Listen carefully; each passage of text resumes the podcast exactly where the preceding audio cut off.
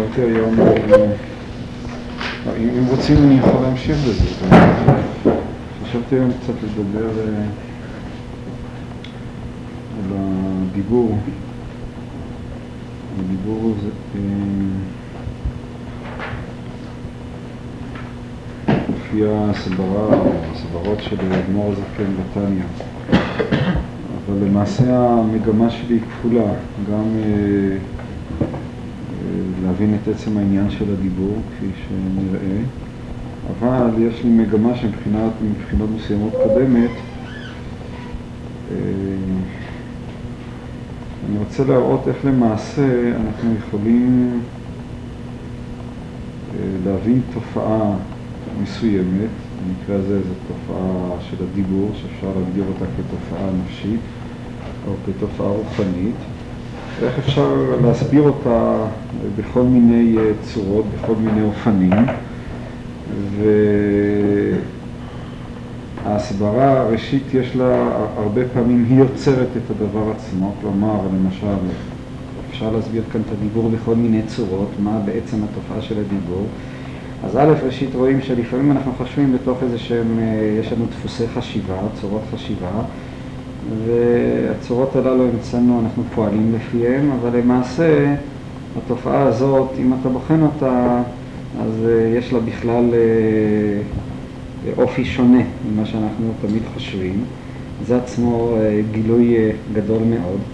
זאת אומרת, איך תופעות אפילו שגרתיות ופשוטות, אנחנו לכודים, כפי שאמרתי, בכל מיני דפוסי חשיבה ולמעשה הם שונים לחלוטין, אבל יותר מזה, הרבה פעמים האופן שבו אתה תופס את הדבר ומסביר אותו, הוא למעשה משנה את הדברים עצמם, את ה... מתכוון לומר שאדם שמבין את הדיבור באופן מסוים, גם הדיבור שלו ישתנה או יהיה שונה. אני אקרא כאן מתוך שני הפרקים, לא, לא את הכל, פרק כ', פרק כ"א, לא, לא בטוח שנספיק את כל העניין, אבל... אה, מה שנספיק, אולי נמשיך פעם הבאה. אני קורא בפרק כ', לא בהתחלה, אלא יש שם אה, כמה שורות אחרי התחלה נקודה. ולבאר היטב עניין זה, צריך להזכיר תחילה בקצרה עניין ומהות אחדותו של הקדוש ברוך הוא, שנקרא יחיד ומיוחד. לכל מאמינים שהוא לבדו הוא כמו שהיה קודם שנברא העולם ממש, שהיה הוא לבדו. כמו שכתוב, אתה הוא עד שלא נברא העולם, אתה הוא משנברא וכולי. פירוש הוא ממש בלי שום שינוי, כי דכתיב אני השם לא שניתי. כי העולם הזה וכל, וכן כל העולמות העליונים אינם פועלים שום שינוי באחדותו יתברך בהיברעם מאין ליש. שכמו שהיה הוא לבדו יחיד ומיוחד קודם מבראם, כן הוא לבדו הוא יחיד ומיוחד אחר שבראם, משום דכולה קמי כלא חשיב וכעין ואפס ממש. כי התהוות כל העולמות עליונים ותחתונים מאין ליש וחיותיו וקיומם מקיימם שלא יחזרו להיות עין ואפס כשהיה, אינו אלא דבר השם ורוח פיו יתברך המלובש בהם. אם כן, מה שאני מזכיר כאן, דבר שהדבר הזה כן חוזר עליו במקומות רבים, על העניין של אני השם לא שניתי. אתה הוא עד שלא נברא העולם, אתה הוא מי שנברא העולם. זה לא הנושא שלנו, אבל אה, אזכיר את זה, אסביר בקיצור. אה, הכוונה של הדברים, הייחוד האלוקי אצל אדמו"ר הזקן אין פירושו שהקדוש ברוך הוא הוא אחד ולא שניים, אלא פירושו שהקדוש ברוך הוא יחיד. כלומר, יחיד, הכוונה היא שאין נמצא אה, מחוץ אה, לבורא יתברך, מחוץ לקדוש ברוך הוא.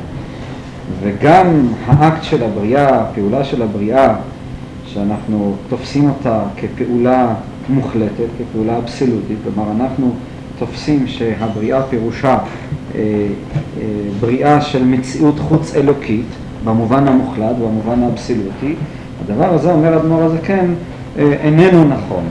אני השם לא שניתי, פירושו של דבר שהבריאה מבחינת הקדוש ברוך הוא היא איננה אה, קיימת, איננה, אה, איננה פעולה מוחלטת. העולמות כולם, גם אחר הבריאה, הם כולה קמי כלא חשיב, הם תלים במקורם. מה הפירוש של הדברים? כאן צריך, אה, אני רק אמרתי, זה לא הנושא שלנו, אבל אסביר את זה אה, בקיצור. אין הכוונה שהעולם לא קיים, שאני לא קיים, שבני אדם לא קיימים. הכוונה היא שהעולם לא קיים כמציאות חוץ אלוקית מוחלטת, שפירושו של דבר אנחנו הרי תופסים שיש עולם נאמר ויש אני ויש אלוקים. ואלה שלושה גורמים שהם נפרדים במוחלט אחד מהשני. אנחנו מייחסים גם לעצמנו וגם אה, לבורא יתברך אה, קיום אבסולוטי, קיום מוחלט. אמת נכון שהקדוש ברוך הוא שולט במציאות ואם הוא רוצה להעלים אותנו יכול להעלים את זה. אבל אנחנו חושבים שלפחות נאמר כרגע, בזמן שאנחנו קיימים, אז המציאות שלנו, אנחנו נמצאים. השליטה של הקדוש ברוך הוא, של הבורא יתברך בנו, היא שליטה חיצונית, במובן הזה שהוא יכול נאמר למחוץ אותנו, הוא יכול למחוק אותנו, אבל אנחנו, כשאנחנו קיימים, קיימים אה, קיום עצמאי, קיום אה, עצמי. מה שהאדמו"ר הזה כן אומר, ו, ושוב, יש, זה כמובן דבר מאוד ארוך ומרכזי, אולי הדבר המרכזי ביותר בחסידות או בתניא, שהמציאות האלוקית היא מציאות, אה, אנחנו לא נמצאים מחוץ לקדוש ברוך הוא. גם המציאות שלנו הוא מציאות כחלק מהמציאות האלוקית. עכשיו, בשביל להבין את הדבר הזה, יש, כמובן אפשר להגיע להבנה הזאת, למעשה ההבנה הזאת היא, אי אפשר להגדיר אותה במילים, היא זה הערה. אבל בשביל להגיע אליה אפשר להגיע אליה בכל מיני אה, צורות, בכל מיני דרכים, בכל מיני אופנים.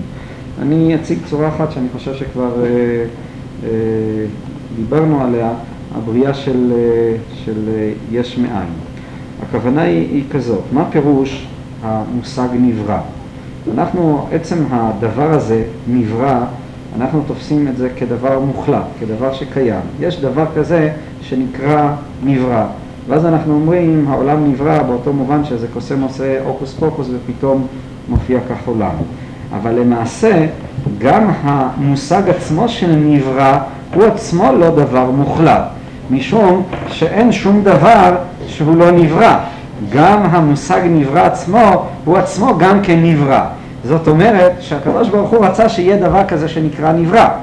אבל ברגע שאני מבין שהוא רוצה שיהיה דבר כזה שנקרא נברא, שכל הדבר, כל המושג הזה, כל התובנה הזאת, היא לכשעצמה איננה מוחלטת, היא לכשעצמה גם כן נבראה, זה אומר שאי אפשר לייחס לעצם הנבראות עצמה, אי אפשר לייחס לה מוחלטיות, אי אפשר לייחס לה אבסולוטיות, אי אפשר לבוא ולומר שהיא קיימת לכשעצמה קיום חיצוני.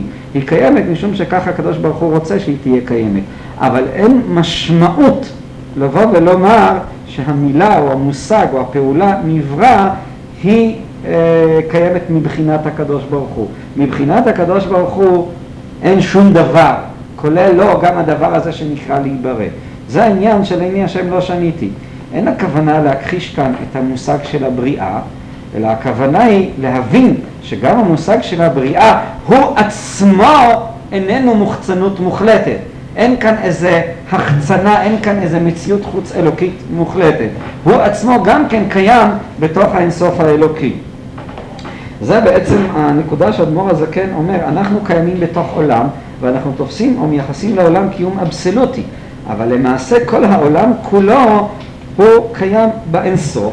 הדבר הזה, מי שמבין את הנקודה הזאת, אפילו אם הוא מבין את זה רק כהבנה, לא כמציאות, זה למעשה גורם אה, מבחינת, ה, ה, הייתי אומר, ההשלכות הפנימיות שיש לזה, זה גורם אה, אה, חופש נפלא. למה?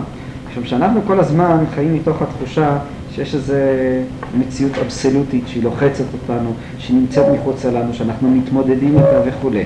אבל ברגע שהאדם מבין את האחדות האלוקית, במובן הזה שעליו אנחנו מדברים כאן, אז למעשה הוא מגיע לעולם שהוא, אה, הייתי אומר, אה, יש בו אה, את האור האלוקי, יש בו את הבהירות האלוקית, זה לא איזשהו עולם אטום, מנוכר, קיים לעצמו באופן מוחצן וכן הלאה, אלא הכל קיים, רק, סליחה, רק אני אסיים, הכל קיים בתוך המציאות האלוקית, בתוך האור האלוקי או בתוך החופש האלוקי, בתוך, הייתי אומר, בתוך ה... אי אפשר בעצם להסביר את זה במילים כפי שאמרתי מקודם. בכל מקרה יש לדבר הזה השלכות אה, אה, עצומות בכל הפעילות של האדם, בכל ההבנה של האדם, בכל uh, האופן שבו הוא תופס את עצמו, אבל לא רק שהוא תופס את עצמו, אלא זה למעשה uh, משנה או שובר את כל התודעה האנושית החומרית. אבל כפי שאמרתי, לא זה הנושא שלנו, רק מהווה איזושהי הקדמה uh, לפרק. בבקשה, יוסי. כשאדם חוטא, כשאדם עושה עבירה, זה גם חלק מהמצית אלוקית, זה גם חלק מהאלוקית. דיברנו על זה. במובן המוחלט, אז ודאי שכן. זאת אומרת, במובן המוחלט, אז ברור שאין מציאות מחוץ לקדוש ברוך הוא, וזה כולל גם את המציאות של החטא, את המציאות של העבירה. אבל... אה, אז שוב, זה נכנס לשאלות של ידיעה ובחירה, של שכר ועונש וכולי. זה דברים שדיברו עליהם בחסידות, לא, אני לא, לא רוצה להיכנס לזה אה, כרגע, אבל מי שהרבה עוסק בזה דווקא זה איש ביצעי שלמדנו כמה קטעים שלו בכיוון הזה.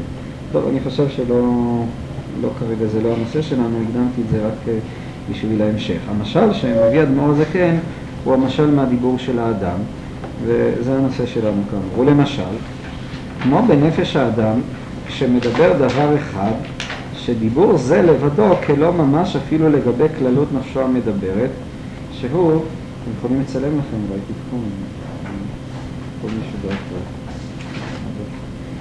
אה, שהוא, שהוא בחינת לבוש האמצעי שלה, שהוא כוח הדיבור שלה, שיכול לדבר דיבורים לאין קץ ותכלית.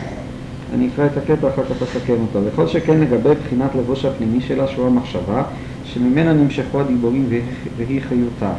ובן צריך לומר לגבי מהות ועצמות הנפש, שהן עשר בחינותיה הנ"ל חב"ד וכולי, שמהן נמשכו אותיות מחשבה זו המלובשות בדיבור זה כשמדבר. כי המחשבה היא גם כן בחינת אותיות כמו הדיבור, רק שהן רוחניות ודקות יותר.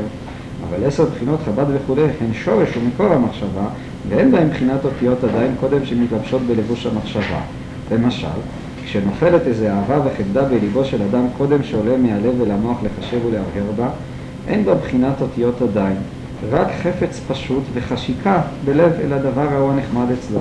וכל שכן קודם שנפלה התאווה והחמדה בליבו לאותו דבר, רק הייתה בכוח חוכמתו ושכלו וידיעתו שהיה נודע אצלו אותו דבר שהוא נחמד ונעים וטוב יפה להשיגו ולהידבק בו, כגון ללמוד איזה חוכמה או לאכול איזה מאכל ערב, רק לאחר שכבר נפלה החמדה והתאווה בליבו מכוח חוכמתו ושכלו וידיעתו, ואחר כך חזרה ועלתה מהלב למוח לחשב ולערער בה, איך להוציא תאוותו מכוח אל הפועל, להשיג המאכל או למידת החוכמה בפועל, הרי בכאן נובדה בחינת אותיות במוחו שהן אותיות כלשון אב העם, המדברים והמרים והמהרהרים בהם כל ענייני העולם.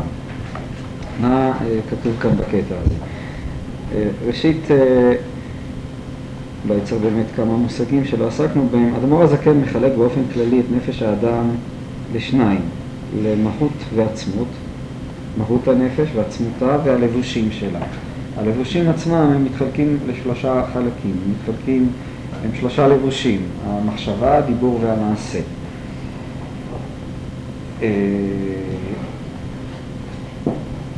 נשים לב שלא רק המעשה והדיבור הם לבושים של uh, uh, הנפש, יש את עצם הנפש, שזה הנפש עצמה, ויש את הלבושים שלה. הלבושים שלה, גם כאן לא ניכנס להגדרות מדויקות, אבל הם צורות שבה הנפש מתגלה, מתבטאת, באה לידי ביטוי וכולי. הלבוש של, הלבושים של הנפש כאמור הם המעשה, כן, הפעולות של האדם, הדיבורים של האדם, שהם גם כן לבוש של הנפש, וגם המחשבה. המחשבה בהקשר הזה שלנו פירושה אה, בעצם הדיבור הפנימי. זאת אומרת, כשאני חושב, אז בהגדרה הזאת אה, שעליה אנחנו מדברים, אני בעצם מדבר, אלא שאני לא מדבר בשפתיים, אלא אני מדבר אה, במוח, אני מדבר אה, בפנים. זהו הלבוש של המחשבה. גם הלבוש של המחשבה איננו שייך אה, למהות ועצמות הנפש.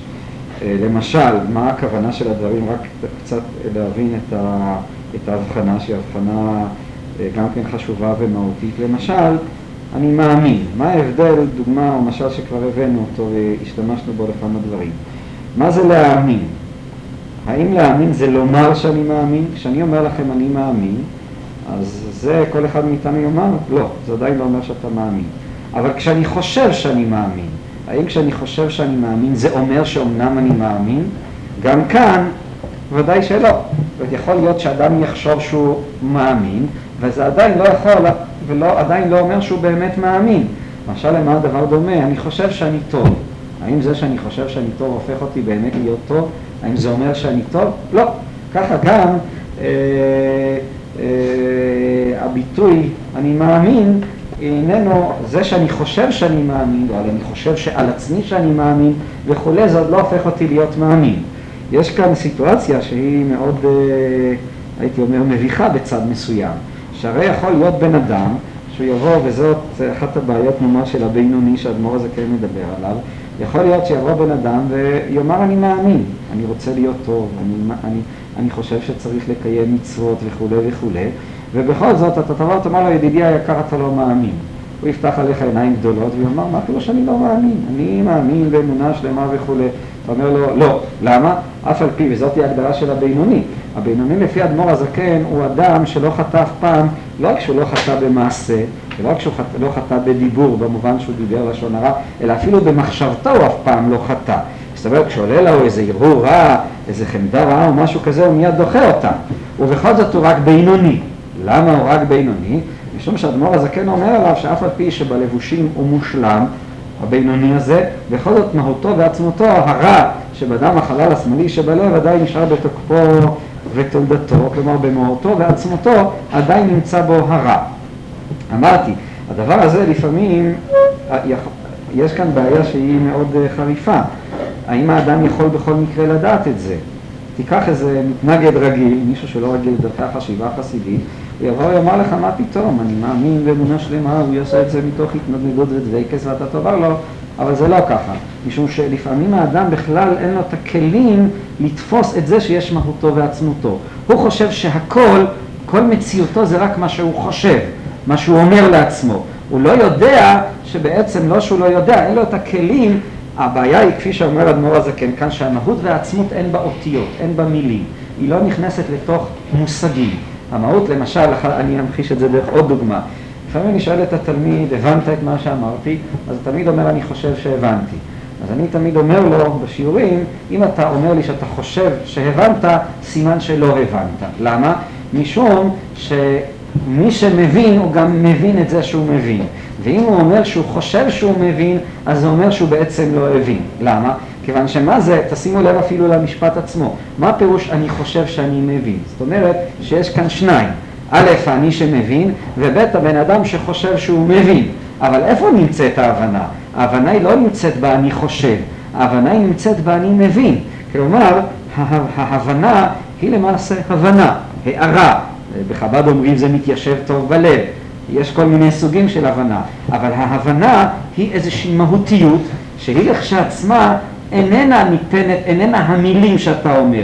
יכול להיות שאדם ידע את הכל ויצליח בבחינה ועל כל שאלה שאני אשאל אותו הוא יכול לענות תשובה, אבל עדיין הוא לא מבין.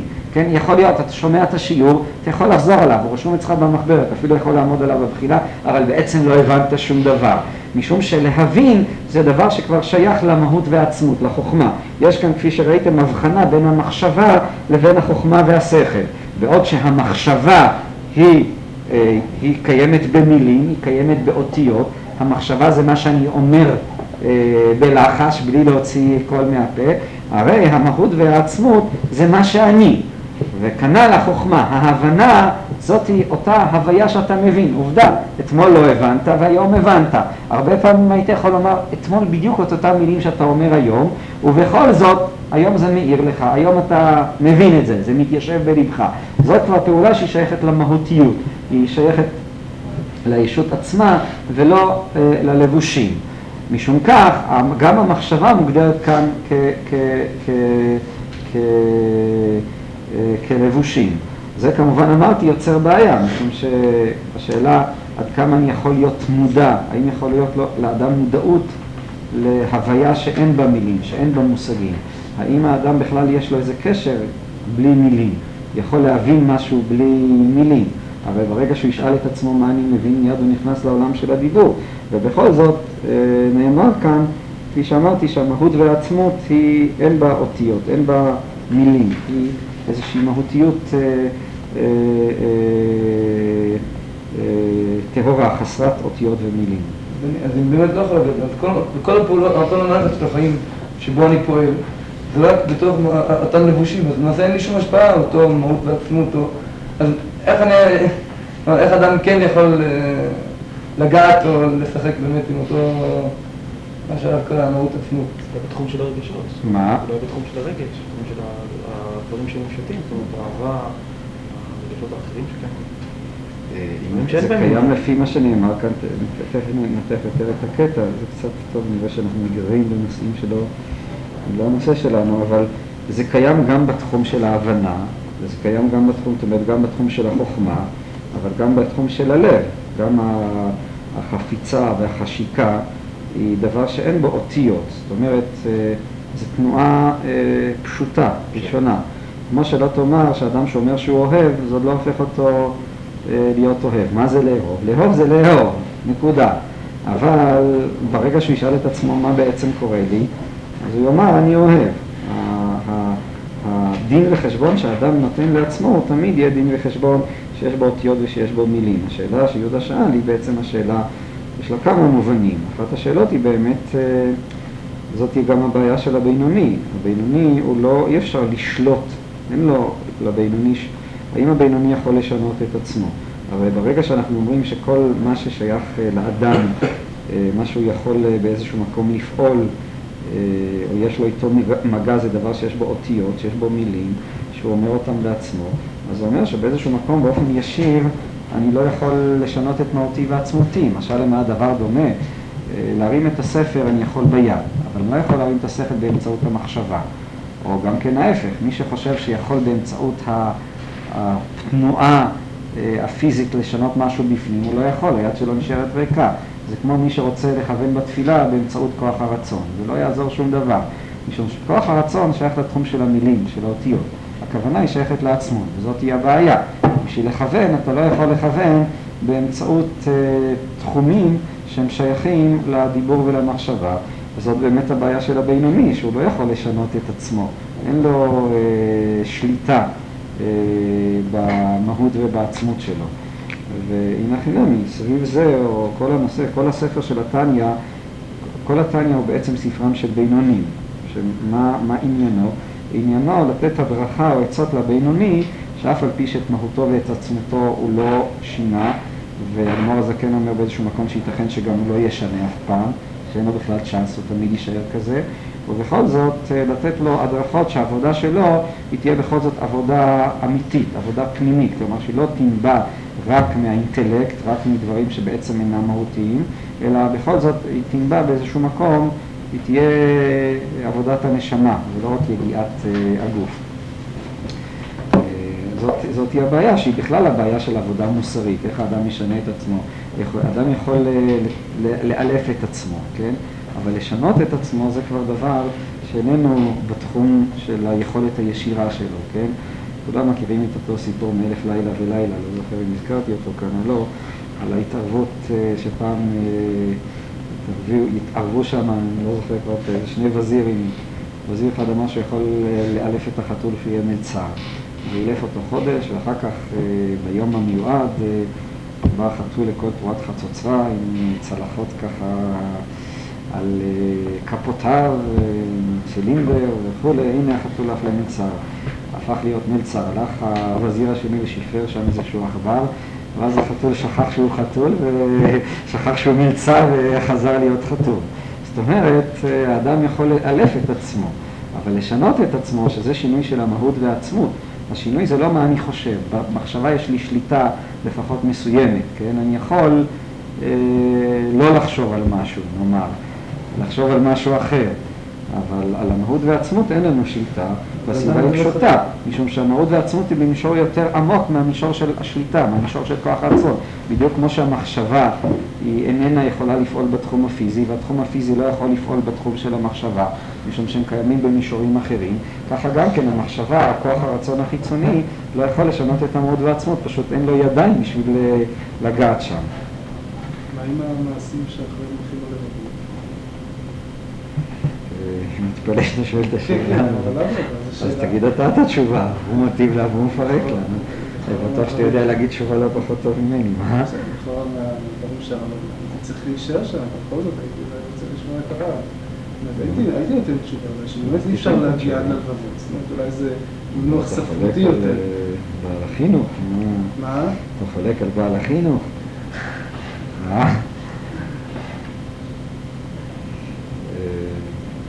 אני חושב שאחרי המעשים, ראשית הניסיון מלמד לא ככה. זאת אומרת, גם אם האדם יעמוד על הגג ויצעק אלף פעמים השם הוא האלוקים, אז זה עוד לא יהפוך אותו להיות מאמין. יותר מזה, אנחנו רואים שאנשים עושים הרבה פעמים דברים, והם לא משתנים כתוצאה מזה. זה לא מחולל שינוי פנימי. אני חושב שהכוונה, אחרי המעשים עם השכול לבבות, הכוונה היא מעשה שהוא רק חיצוני גרידא, אז הוא לא ישנה את האדם. מה שיכול באיזשהו מקום, לא נאמר כאן שאדם, שאל, אני רוצה שנבין, לא, לא נאמר שאדם לא יכול להשתנות, זה דבר אחד. האדם יכול להשתנות. מה שאדמו"ר הזקן אמר שלא בכל מקרה הוא יכול להשתנות. מה שכן נאמר שהדבר הזה הוא לא בתחום שליטתו הישירה, הבלתי אמצעית. זה גם לא אומר שאין לו לאדם, הוא לא נותן חלק בשינוי שלו, ודאי שהוא יכול לעשות הרבה דברים, גם מבחינה חיצונית וגם מבחינה פנימית, שהם יק... יק... יקדמו אצלו את אפשרות השינוי. אבל בסופו של חשבון השינוי הוא חסד אלוקי, הוא דבר שבא אה, מלמעלה. אבל האדם ללא ספק, הוא יכול להכין את הכלים, הוא יכול להכין את ה... את ה... יכול להביא את העצים, שאז תיפול האש מהשמיים. עכשיו, אחרי המעשים השחולבות, אני חושב שייך גם כן לנקודה הזאת. המעשה צריך לעשות, מעשה שנעשה מתוך מלווה באיזושהי פנימיות. אם המעשה נעשה רק כמצוות אנשים מלומדה, רק כאיזה עניין חברתי, רק מתוך מניעים אנוכיים, אגואיסטיים וכולי, אז המעשה הזה, לא רק שהוא לא יקדם את האדם, הרבה פעמים, זה מה שאמרו חז"ל, שלא זכה, נעשית לו סם המוות. כלומר, כל אדם ללמוד תורה שנים מרובות, ובכל זאת, לא רק שהתורה הזאת לא הפכה אצלו להיות סם חיים, כלומר, לא רק שלא שיפרה אותו, אלא בדיוק ההפך, היא קלקלה אותו. ואלו עובדות אה, שאנחנו נתקלים איתן. אז אני לא חושב שאפשר לקבל את הכלל הזה של החינוך ככלל, אה, כמו שאומרים לבחור ישיבה, בשנה ראשונה תבוא לישיבה, תלמד, תלמד, תלמד, ובזה כבר אתה, אחרי עשרים שנה תמצא את עצמך כבר גודל, וכל הבעיות שלך תיפתרנה, ו... ותהיה אחד מחיות הקודש וכולי. הבעיות שלו הן תיפתרנה, זה אני בטוח, משום שהוא פשוט יפסיק לשאול את השאלות, הוא יהפוך להיות כמו אותו חתול מאולף, זה הכל. אבל לבוא ולומר שהוא באמת השתנה, זה אני לא משוכנע לחלוטין. הוא ייכנס לתוך איזה מערכת, ילמד לשחק איזשהו משחק, מה שהגריז פעם אמר על למדן אחד, שכל מה שהוא למד בישיבה זה את הסלנג הישיבתי. הוא למד לשחק יפה את המשחק, הוא יודע בכל מקרה איזה שאלה צריך לשאול ומה התירוץ לבקש, ו- וזהו, אבל הוא לא מעורב בזה, זה לא השתנה אצלו משהו, הוא לא באמת הבין כאן משהו. טוב, נחזור ל... מה? רגש, הרב תופס לו גם כן, פשוט ביותר קרוב. תלוי איזה רגש. אני מדבר כאן, אז אולי באמת נחזור לקטע ונראה כאן. זה מכל מקום הלבושים שהם כוללים כאמור גם את המחשבה. מה שבעצם נאמר כאן, נאמר כאן שלא רק הדיבור, המשפט הפרטי או המילה הפרטית היא כלא חשוב, הרי תשימו לב, הדיבור מובא כאן כמשל ליחס שבין העולם לבין הקדוש ברוך הוא. כלומר, כמו שביחס לעולם, אז כמו שכאן הוא הביא את הדברים של הבעל שם טוב, שאיתם הוא פותח את שער הייחוד והאמונה, בדבר השם שמיים נעשו, זאת אומרת שהדיבור האלוקי הוא למעשה החיות והקיום של העולם כולו, וגם על זה ארצה לדבר בעזרת השם בהמשך. מכל מקום, כשם היחס בין האינסוף ברוך הוא לבין הדיבור הוא אותו יחס עצמו שקיים באדם. כלומר, כמו היחס בין הדיבור הפרטי, מילה אחת או משפט אחד, שזהו העולם, העולם זה דיבורים מסוימים של הקדוש ברוך הוא, ביחס לנפש המדברת, כן? למה זה מוגדר, למה מוגדר כאן כנפש מדברת, זה אחד הדברים שאני רוצה להתייחס אליהם, שהוא בחינת לבוש אמצעי. מה זה הלבוש האמצעי בין המחשבה לבין המעשה? אז הדיבור הפרטיקולרי ביחס לנפש המדברת הוא כלא חשוב. כיוון שהנפש יכולה לדבר המון דיבורים. אבל לא רק מזה, אלא הדיבור החיצוני ביחס לאותיות המחשבה הוא גם כן כלא חשוב. וכל שכן שהוא נחשב כאפס ביחס למהות ועצמות הנפש. כלומר, מה שנאמר כאן, שכל מישור ביחס למישור שהוא חיצוני לו, הוא בעצם אפס. כלומר, היחס בין מישור למישור הוא יחס אינסוף. למשל, למה הדבר דומה? כל מספר שתחלק אותו לאינסוף תקבל אפס. אה, זהו היחס בין כל מישור למישור שמעליו. אם הנפש כאן מצוירת, הייתי אומר, כמו איזה בצל שהוא עשוי, איך זה אומרים, גלדים גלדים, גלדים זה הריבוי של בצל. מה? כן. אז ככה גם הנפש היא בנויה בצורה כזאת, הלבושים שלה, ובתוכה מהות ועצמות הנפש, שגם היא עצמה יש בה אה, דרגות. הרי כל מישור לגבי המישור הפנימי לו הוא כלא חשוב, הוא כאפס, וזה גם כן אמור, זה משל, הדיבור, היחס בין הדיבור לבין הנפש המדברת ולבין החלקים הפנימיים של הנפש, הוא היחס בין הדיבור האלוקי, שהוא העולם, לבין האינסוף. כלא חשוב, הוא לא נחשב, הוא נחשב כאפס. המשל שהוא מביא, אה, נראה אותו גם כן, למעשה זה תיאור אה, של, נאמר במונחים הקבליים של החסידים של חוכמה, בינה והלבושים. יש את החפץ הפשוט והחשיקה בלב, שבדרך כלל הוא מוגדר, הלב שייך לבינה. אה, החפץ הפשוט, אין בו עדיין כאמור מילים ואותיות. זה עצם הרצון, כן? אני רוצה. אני עדיין לא אומר לעצמי שאני רוצה, אלא אני פשוט רוצה. כלומר, האדם לא מודע לזה, אבל התנועה הזאת קיימת גם אם הוא עדיין, גם אם לא אמרתי לעצמי אני רוצה, עדיין אני רוצה. הרבה פעמים, וזאת הבעיה שלנו, שאנחנו מחליפים את הרוצה באמירה אני רוצה. אבל שני הדברים הם, הם שונים לחלוטין. הרבה פעמים אנחנו חושבים שלרצות זה לומר שאני רוצה, וזה לא ככה. הרצון עצמו הוא רצון, כן? הוא רצון פשוט. מקורו בדבר שהוא קודם לו, שהוא החוכמה, שהיא נמצאת אה, אה, בראש שגם בה עם אותיות. החוכמה זה עצם ההבנה שהדבר הזה, כפי שהוא אומר כאן, הוא טוב, הוא נחמד ונעים וכולי. ההבנה הזאת היא גם כן הכרה, אבל היא הכרה שגם כן חסרת מילים, נשים לב. החוכמה היא עצם ההבנה של הדבר. ההבנה הזאת היא הבנה שאין בה מילים, שאין בה אותיות.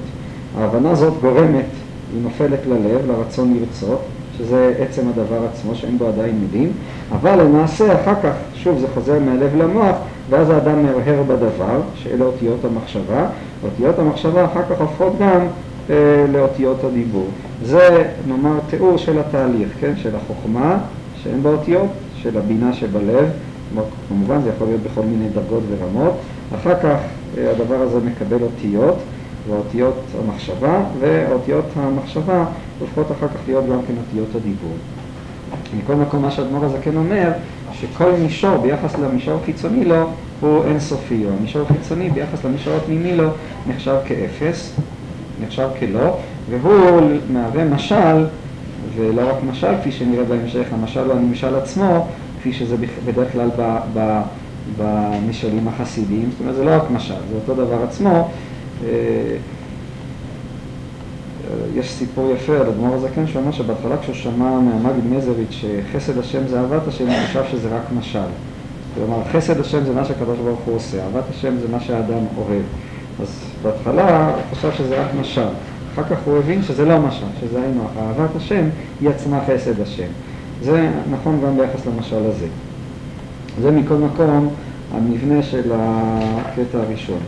מה שאני רוצה פשוט לקרוא, גם בפרק הבא הוא מביא שוב משל מהדיבור של האדם, ונקרא גם את המשל הזה ואחר כך ננסה להבין את הכל. הרעיון של פרק כ"א הוא שאף על פי שהדיבור, ה, ה, ה, אנחנו משווים את הדיבור האנושי לדיבור האלוקי, ואנחנו אומרים שהעולם נברא בדיבור האלוקי בדבר השם שמיים נעשו, שהיא נקודה שעדיין לא הוסברה.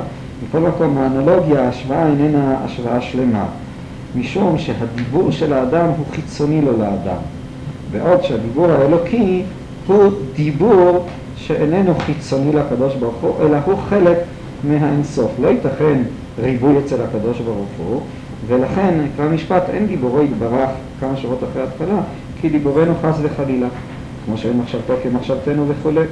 ולא נקרא דיבורו יתברך בשם דיבור רק על דרך משל. כלומר, כל ההשוואה היא רק באה לומר שכמו שהדיבור באדם הוא גילוי של נפשו, בדיבור אני מגלה את מה שצפון ונעלם במחשבתי, בהכרתי, כך הדיבור האלוקי הוא למעשה גילוי של המציאות האלוקית. ואז הוא מביא אה, משל, שוב, מהדיבור האנושי, וגם אותו אני רוצה אה, לקרוא. אני קורא אחרי הנקודה.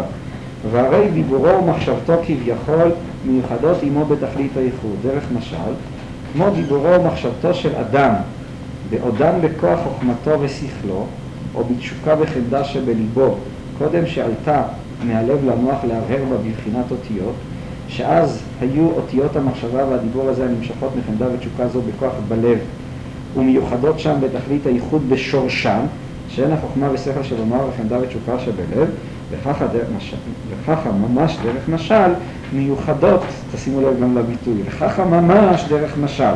זה תרתי דסתרי, אם זה ממש אז זה למה דרך משל, אבל וככה ממש דרך משל מיוחדות דיבורו ומחשבתו של הקדוש ברוך הוא בתכלית הייחוד במהותו ועצמותו יתברך, גם אחר שיצא דיבורו יתברך אל הפועל בבריאות העולמות, כמו שהוא מיוחד עמו קודם בריאת העולמות ואין שם שינוי כלל לפניו יתברך אלא אל הברואים וכו'. זאת אומרת, המשל שהוא מביא שמה בעצם נאמר כאן, שלמעשה ישנם אותיות גם בשלב הקודם, גם השלב של החוכמה והשכל או התשוקה והחמדה, אלא בשלב הזה, אז עדיין האותיות הן מיוחדות, הן בטלות בחוכמה או בתשוקה ובחמדה.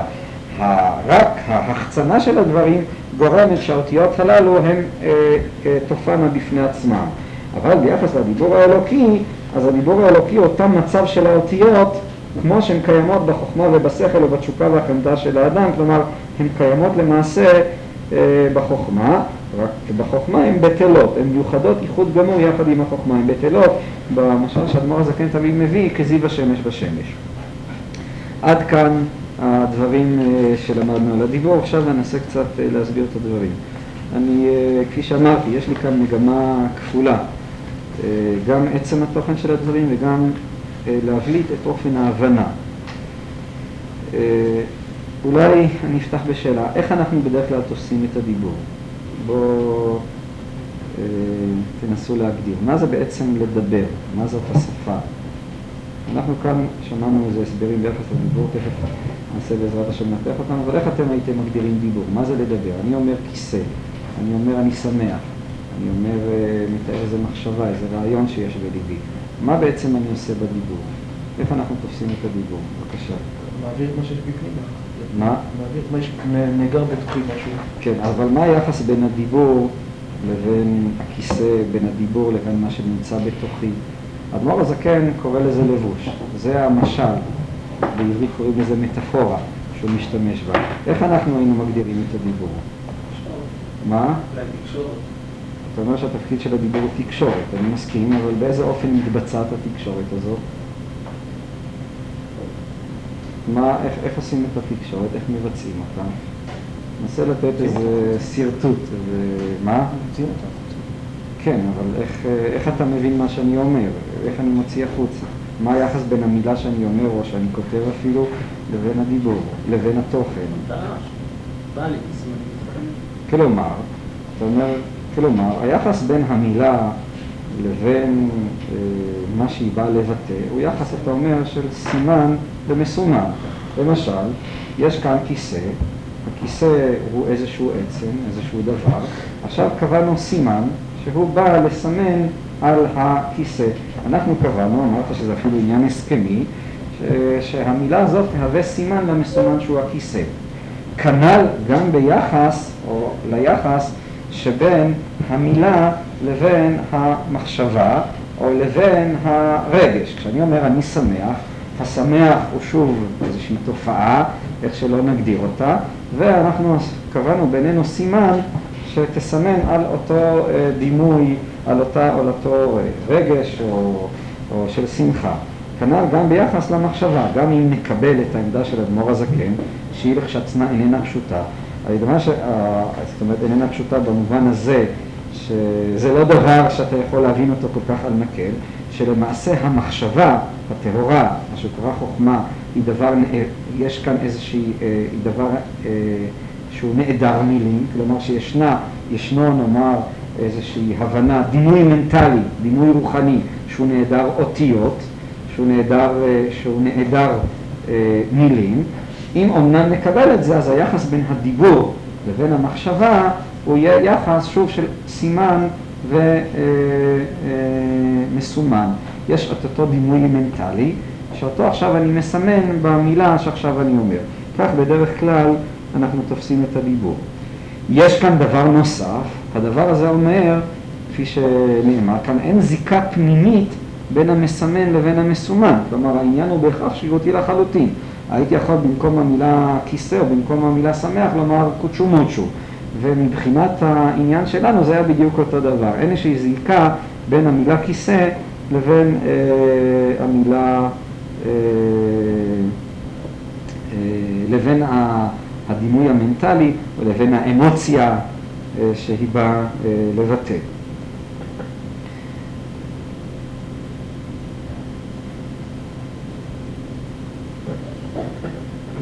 זה לבוש מאוד מאוד חיצוני, כי גם, גם הפלסטיק הזה הוא גם חלק מהלבוש של הכיסא, וזה לא הכיסא בעצמו, אבל הוא כבר יותר מהותי מאשר המוסכמות באותיות האלה ככה. אתה דן בשאלה שעוד לא אה, שאלתי, אבל אתה טוען שמה שהצגתי עכשיו זה לא המושג של הלבוש. אז מור הזקן משתמש בדימוי, במטאפורה של לבוש לדיבור. עכשיו, מה שאני, המטאפורה שאני השתמשתי בה של סימן ומסומן היא שונה. היחס בין סימן ולמסומן הוא תמיד יחס חיצוני. המסומן לא נמצא אף פעם בתוך הסימן, אלא הוא נמצא תמיד מחוצה לו, ואחד מורה על השני. עכשיו, אם אנסה להמשיך הלאה, ומה היחס, איך אני מדבר, בואו נשאל שאלה נוספת. אני אמרתי, אני רוצה להציג כאן שני הסברים ביחס לדיבור, ולבחון אותם, לראות מה המשמעות של כל אחד ולמה או האם אחד עדיף על השני.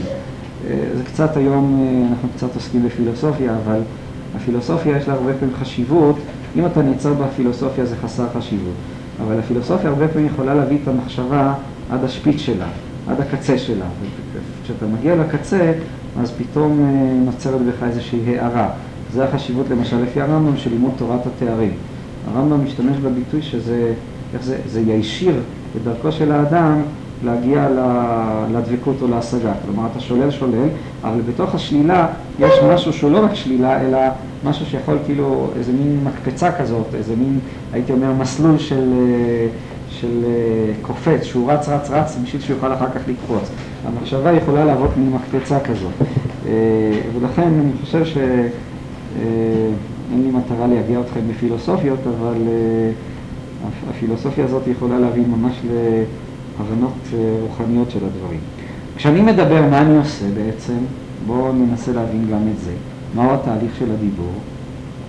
התהליך של הדיבור הוא למעשה ייתפס אצלנו כפעולה דו-שלבית. כלומר, מה זה פעולה דו-שלבית? יש לי איזה רעיון, איזה דימוי, ועכשיו אני בא וחושב מחשבה, ואחר כך אני הולך ומעביר את זה לכם, כלומר מתרגם את המחשבה למערכת סימנים, שזה אותם רטטים אה, ווקאליים שקיימים באוויר.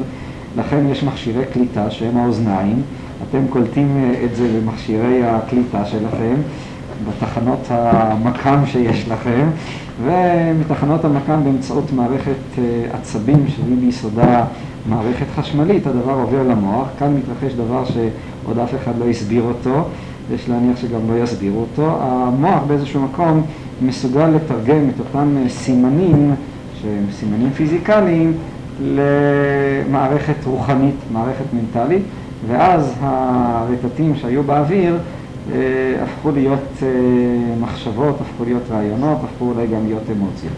זה פחות או יותר התיאור. נוסיף אולי עוד דבר נוסף, מה אם כן הדיבור הפנימי במערכת הזאת? יש לו איזשהו תפקיד, בדיבור הפנימי. הרי אדמו"ר הזקן הציג את זה כאיזה מין מערכת שהדיבור הפנימי נמצא בתוך הדיבור החיצוני. ובמערכת הזאת הדיבור הפנימי בעצם הופך להיות מיותר לחלוטין, כלומר אין לו חשיבות. הדיבור הפנימי הייתי מגדיר אותו במערכת הזאת כאיזה מין אה, יכולת פסיכולוגית, כלומר כיוון שאני יכול לדבר בפה, אז אני יכול גם לדבר בראש, יכולת פסיכולוגית אה, שבמובן מסוים היא חסרת אה, תועלת, חסרת ערך, במישור שעליו אנחנו מדברים. זה מין סרח עודף פסיכולוגי, אם ננסח את זה ככה. אבל אין לו תפקיד בתוך המערכת של הדיבור באופן שבה הצגנו אותה.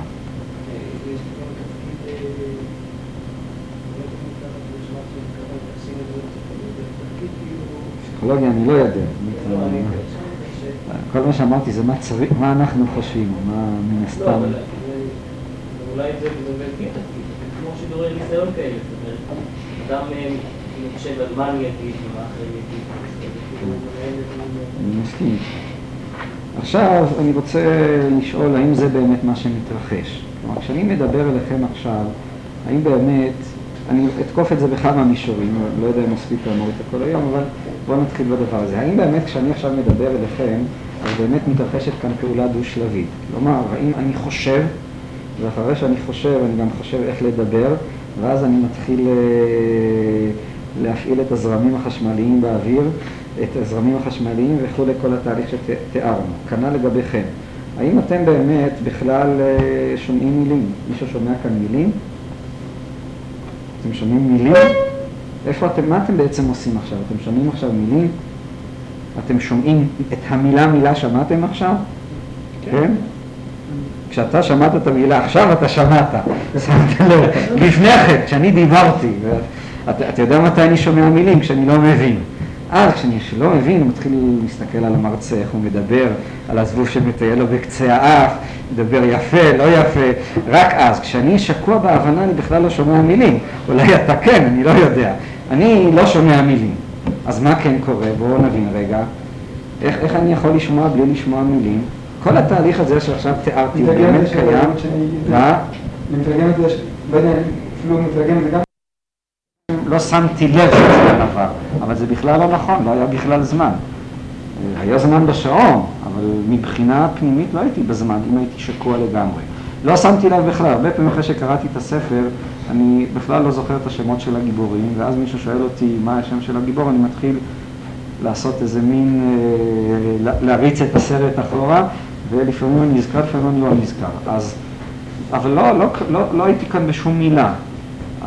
עברו עליי חוויות עצומות ואדירות אבל, להפך, דווקא בגלל שלא שמעתי שום מילה, הייתי בחוויות עצומות ואדירות. אז מה קרה כאן? אז יכולים להגיד שכנראה שיש למילה עצמה גם כן שני מדרגות. יש לה מדרגה של מהות ומדרגה של לבוש. ולכן כשאנחנו מתעסקים בסוג הזה של ריכוז והתעניינות במילה, אנחנו לא שמים לב ללבוש של המילה. אלא למהות שלנו, זה מה שעובר עלינו. זאת אומרת, אבל כאן אתה אומר המון דברים. א', אתה אומר, ראשית כל זה הסבר, לפחות ראשוני, של האותיות שהן בטלות במהות ובעצמות. זאת אומרת, המצב הזה שתיארתי, שאני שקוע בספר, זה מצב שבו המילים בטלות במהות ובעצמות. זאת אומרת, אני לא, לא עמדו לפניי מילים. המילים לא עמדו לפניי כאיזה מושא מבחוץ שאני חשבתי עליו או משהו כזה, אלא המילים היו בתוך המהות עצמה. זאת, מה? עכשיו אתה תבוא ותאמר שהיו מילים רק לא שמתי לב, וזה ההסבר שמסבירים.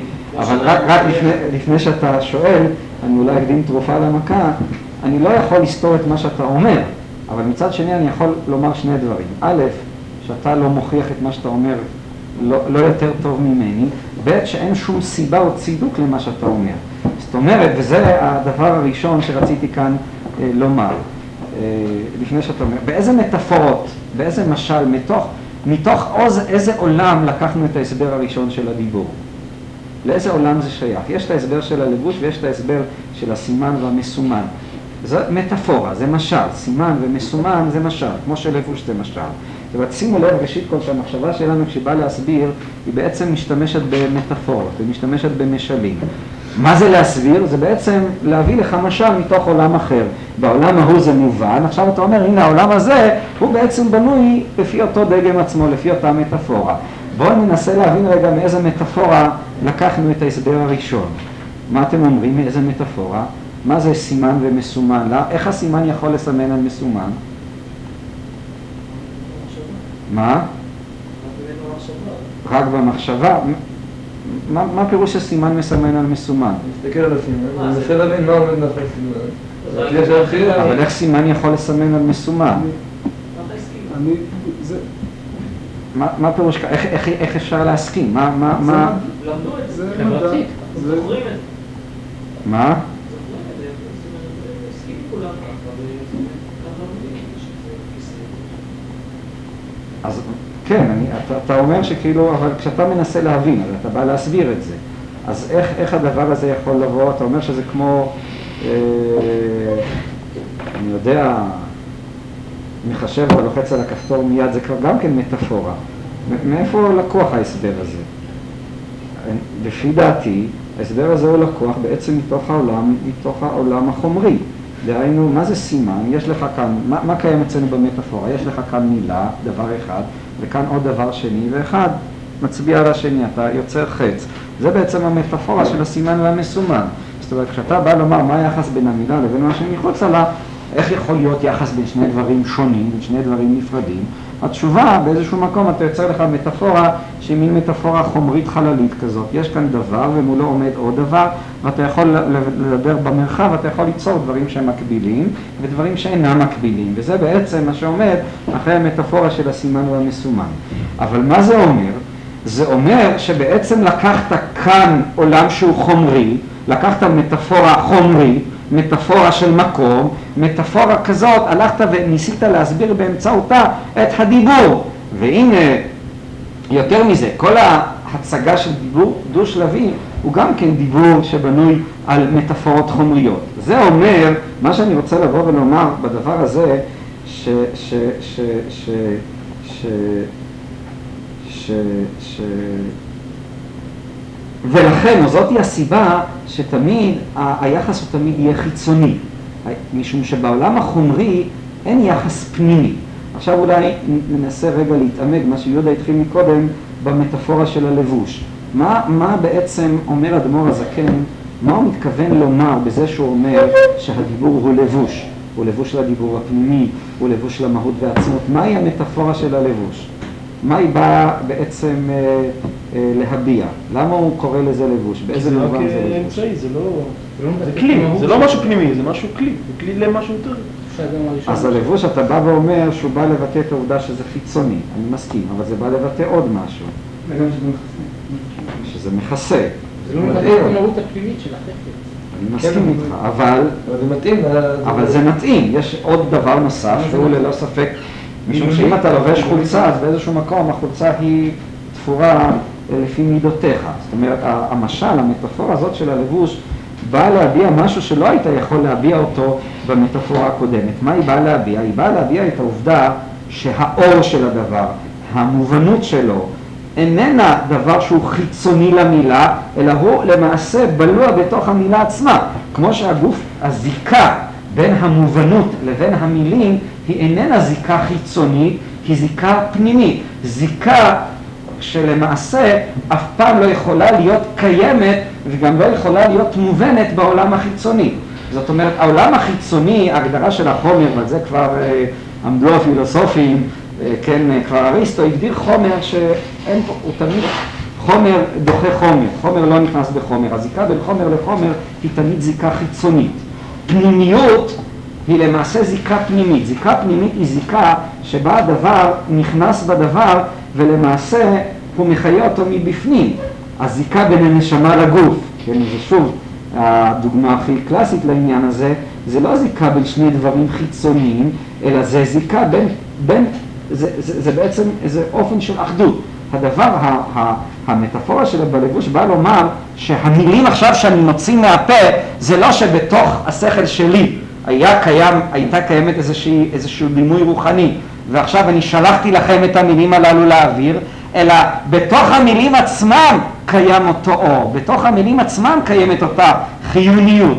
כשאתם עכשיו שומעים את המילים, אז עכשיו שימו לב, כאן מתרחש דבר שהוא מאוד אה, מדהים, אבל אם תופסים אותו, אז הוא, הוא, הוא דבר גדול.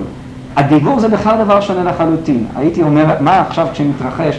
אתם עכשיו בכלל לא שומעים מילים, כפי שאני, זה לא שאני חושב מחשבות ואחר כך אני אומר אותם על האלף, אני קיים עכשיו בצורה של דיבור. אם אתם שואלים מה אני, יש כאן רק דיבור.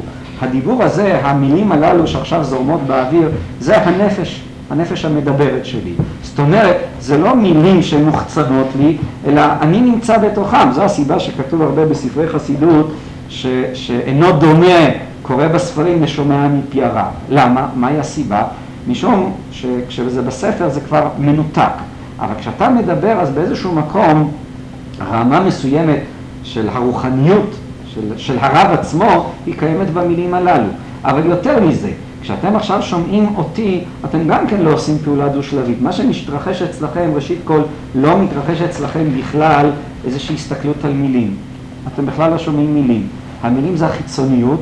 הייתי משווה את זה למין מצב כזה. אתם כאילו, עכשיו אנחנו כאילו כולנו עכשיו טובלים באיזושהי בריכה. הבריכה זה המילים שלי, או שזה אני, ואתם עכשיו באיזשהו מקום טובלים בי. כל אחד, אה, זה דבר שונה לחלוטין, זה גם מהווה זיקה, הזיקה שקיימת נאמר בינינו היא שונה לחלוטין. באיזשהו מקום אתם קולטים הרבה יותר, אתם קולטים את ה... אתם לא קולטים את הרעיון רק המוחצן, אתם קולטים את, ה, את האישיות, את הייחודיות, את האור. נוצרות בכם כל מיני חוויות, אם ננסח את זה בצורה הזאת. החוויות הללו אינן קשורות, הם המילים, כמו שכתוב בזוהר הקדוש, הרב מביא את זה באורות התורה, סוסי אש אינם אטמן דאורייתא. המילים הם רק הסוסים, אבל האותיות של התורה הם הסוסים.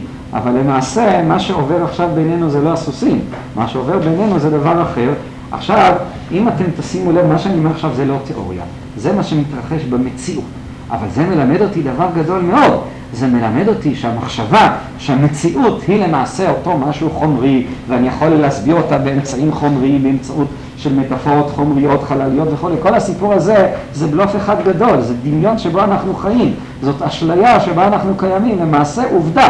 הנה התופעה שהיא התופעה שכיחה ורגילה ויומיומית, שאנחנו כולנו משתמשים בה ופועלים לפיה, ואנחנו גם חושבים שאנחנו מבינים אותה, היא למעשה תופעה שונה לחלוטין. יש כאן איזו תופעה, איזו סימביוזה, הייתי אומר, אם נשתמש שונה לחלוטין ביני לביניכם, שהיא לגמרי לא חיצונית, היא דבר שונה לחלוטין. מי שתופס את הדבר הזה לא רק דרך מחשבה שכלית, אלא הוא מסוגל לראות את זה בצורה בלתי אמצעית, זה עצמו יכול לתת לו מכה חזקה לתפיסה החומרית שלו. זה עצמו אה, מהווה איזושהי אה, התפתחות. פתאום אתה רואה את העולם העולם הוא מופלא, זה משהו אחר, זה בכלל לא מה שאתה חושב עליו. המחשבה שהעולם הוא בעצם הציור החומרי שיש לנו לעולם, הדבר הזה הוא אה, שונה לחלוטין. זה הדבר הראשון שרציתי כאן להביע בדבר הזה. זאת אומרת, רציתי כאן להביע בעצם, כאילו יש לי כאן שתי, שני משלים, שתי מטאפורות שדרכם אני יכול להבין את הדיבור, והנה אנחנו רואים איך אנחנו בדרך כלל שקועים במטאפורות החומריות שלנו, ולמעשה הן לגמרי לא יכולות לכסות את המציאות. את המציאות של הדיבור שהיא מציאות רוחנית, המציאות הרוחנית המוחצנת ביותר, כפי, לפי מה שכתוב בספרים, אבל בכל זאת היא שונה, היא, היא, היא שונה לחלוטין. למה הוא קורא פה דיבור של השם? בעולם, במצוות, בתורה, עכשיו, זאת אומרת, לפי מה שאני אומר, זה דיבור... אני עוד לא הסברתי את אדמו"ר הזקן. אני... אני אה, אה, רק רציתי להסביר קצת מה, מה בשביל להבין את אדמו"ר הזקן, הבעיה בדרך כלל מסובכת. מי שלומד את הקטע, הוא לא מבין שאדמו"ר הזקן בכלל תופס את המושג של דיבור באופן שונה ממה שאנחנו תופסים. אז הוא יכול לחזור על כל מיני סיפורים, לבושים וכולי, אבל הוא לא מבין מה זה כאן, מה, יש כאן רדיקליות מאוד חריפה. זאת אומרת, זה מחייב איזו שבירה, במובן מסוים, של מה שאני בדרך כלל מבין את העולם. ו... ו, ו וזאת היא הנקודה הראשונה, עוד לא הסברתי את הדברים של אדמו"ר הזקן עצמם, אבל אה, אני גם לא, לא, לא חושב שלא נספיק להגיע, אני רוצה להוסיף עוד, אה, עוד אה, דבר אחד. קודם כששאלתי את הרב לגבי הנושא של אחרי המעשים בכל לבוא, אז הרב ביקש ממני לתת לו תשובה. הייתי נבוך, למה נתן תשובה, אבל לא הסתפקתי בה. ואני חושב שאולי כאן המקום להעיר, שפה העובדה שהאדם מדבר, כמו שהרב הציג, הרובד הפנימי שיש בתוך המילה, שאחרי זה נמשך את הנפש, ובעצם מה שמתגלגל בחוץ זה נפש. אני חושב שהרבה פעמים אנחנו מוצאים את עצמנו שאנחנו הולכים אחרי הדיבור, כמו שמתבקש מאיתנו אפילו מבחינה הלכתית, כשאנחנו לומדים תורה, להוציא את המילת קול.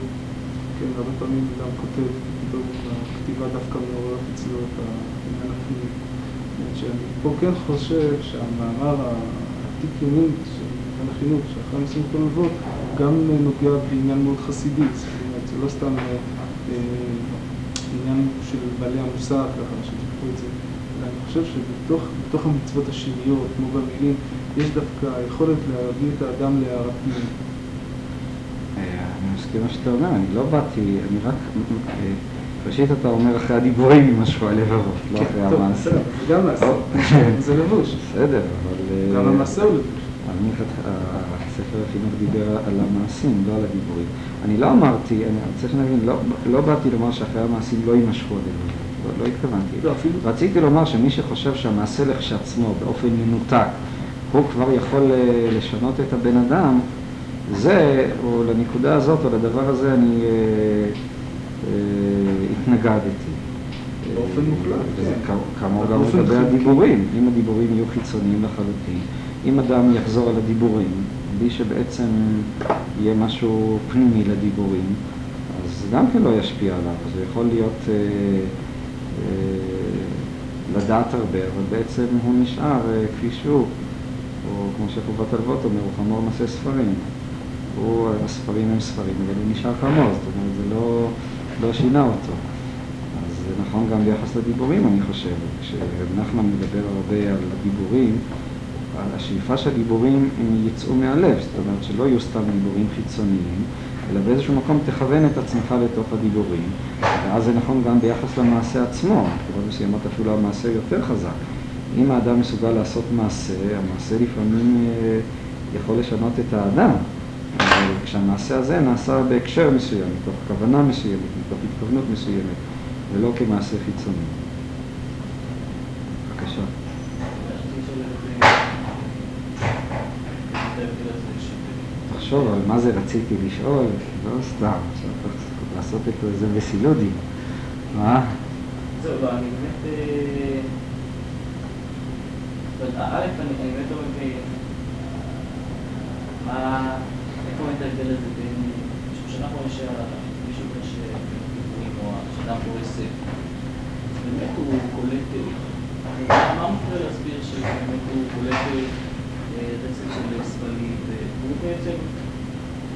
לכן הוא, מתרגם אותם. ובאמת, אה, נכון שהוא גם קולט את הרגשות של מי שכתב את את המחשבות, את הרוח של דברים. נכון שאולי הוא לא נעשה כמו שאדם הולך, אז הוא לא קשור לכל צעד שהוא עושה, אלא הוא פשוט הולך. אבל באמת אנחנו רואים ש- ש- כשבן אדם הוא צעיר, הוא לומד את הדברים האלה פעם ראשונה. לומד אה, עוד עוד, או מילה מילה, או משפט משפט, זה לא כל כך בקלות שזה מין... אה, יודעים, את צריכה להגיד... אה, זאת אומרת, איפה, בדיוק עומד, ההבדל? האם גם כשאומרים ש- שהמילים הם אה, רק סמלים, רק סמלים, אז לא מבין גם בזה ש- שגם עוברות המחשבות דרך הסמלים האלה, המחשבות, הנ- הנפש עצמה, בעצם גם... אה, זאת אומרת, אומנם האדם כאילו. הוא- איפה, איפה, למה זה כזה מפריע? האמת שלא הבנתי את השאלה, ויש עוד המשך לדברים כבר, לא מספיק היום, אבל היחס בין המילים לבין המחשבות הרבה יותר מורכב. אבל אה, ביחס לשאלה שלך, באופן כללי, הבעיה היא תמיד שאי אפשר לסתור את זה. זאת אומרת, עקרונית יכול לבוא אדם ולומר לי את ההסבר החומרי, ואם אני אקשה עליו קושייה, למשל, מה פתאום, אני בכלל לא שמתי לב למילים, לא הייתה לפניי שום מילה, אז הוא יתרץ את זה וימצא תירוץ, לא, בעצם אה, קראת את המילה, רק לא שמת לב, כיוון שאתה כל כך אה, מור- מורגל לדבר, אז אה, באופן אינסטינקטיבי זה פועל וכולי וכולי. זאת היפותזה שאי אפשר לה- להכחיש אותה, ולפי דעתי גם אי אפשר לאשר אותה. זאת אומרת, אתה, אם לא שמת לב, אז אתה לא יכול לשים לזה לב. אם תשים לב, מיד יופיע האותיות והמילים. ממילא יש כאן איזה מין דבר שהוא מין אה, סגור הרמטית, אתה אף פעם לא יכול אה, אה, להוכיח, אתה לא יכול להכחיש אותו. יחד עם זה, אני חושב שיש יתרון להסבר, אני נקרא לו הסבר הרוחני. א', משום שאני בא ושואל את עצמי, לא מהי התיאוריה שעומדת, על כל דבר אפשר להמציא מיליון תיאוריות. ואי אפשר לאשר, אי אפשר להכחיש, אין בעיה להמציא תיאוריה. השאלה אם אני יכול לראות את התופעה כפי שהיא. עליי להיות צמוד למה שקיים. כלומר, לא לומר, לא להסביר איזה, לא לומר שמתחבאים איזה דברים מאחורה בלי שאני אראה אותם, אלא לנסות לראות באופן ישיר ובלתי אמצעי מה שקיים. מה שקיים, לא קיימים מילים, עובדה שלא קיימים, להפך, בדרך כלל כשאני קורא ספר ואני מרותק אליו, אז אני בכלל לא נמצא, אפילו לא במישור, לא כשאני לא נמצא במישור של המילים, אלא במישור של ההתרחשות החיצונית. מה שאני קולט, וזה, אני חושב שזה תלוי גם באופי של האדם, אני קולט משהו אחר, אני קולט את ההיגיון הפנימי של הדברים. אני קולט את ה... משתמש במונחים חסידיים, את האור של הדברים. כמו שבדרך כלל כשאתם עכשיו שומעים, אתם בדרך כלל, אדם שומע בשיעור, הוא לא שומע את החזית של הרעיון, היא בכלל לא נמצאת לפניו. הוא לא בדרך כלל רואה את המושגים, אפילו לא את הרעיונות, הוא שומע משהו אחר, הוא שומע, הוא חווה ראשית כל משהו. עוברות אליו כל מיני חוויות, שזה הריתמוס, ההיגיון, האור, הזרימה, החיוניות וכולי. וזה המישור שבו הוא קיים. וממילא, אה, ממילא האותיות, כפי שאמרתי, הן בטלות לתוך הדבר הזה. הן לא קיימות באופן החיצוני. הן קיימות, אבל הן בטלות. ברגע שמופיע הדבר הפנימי, אז האותיות הן בטלות אה, כזיו השמש והשמש לגבי העניין הזה.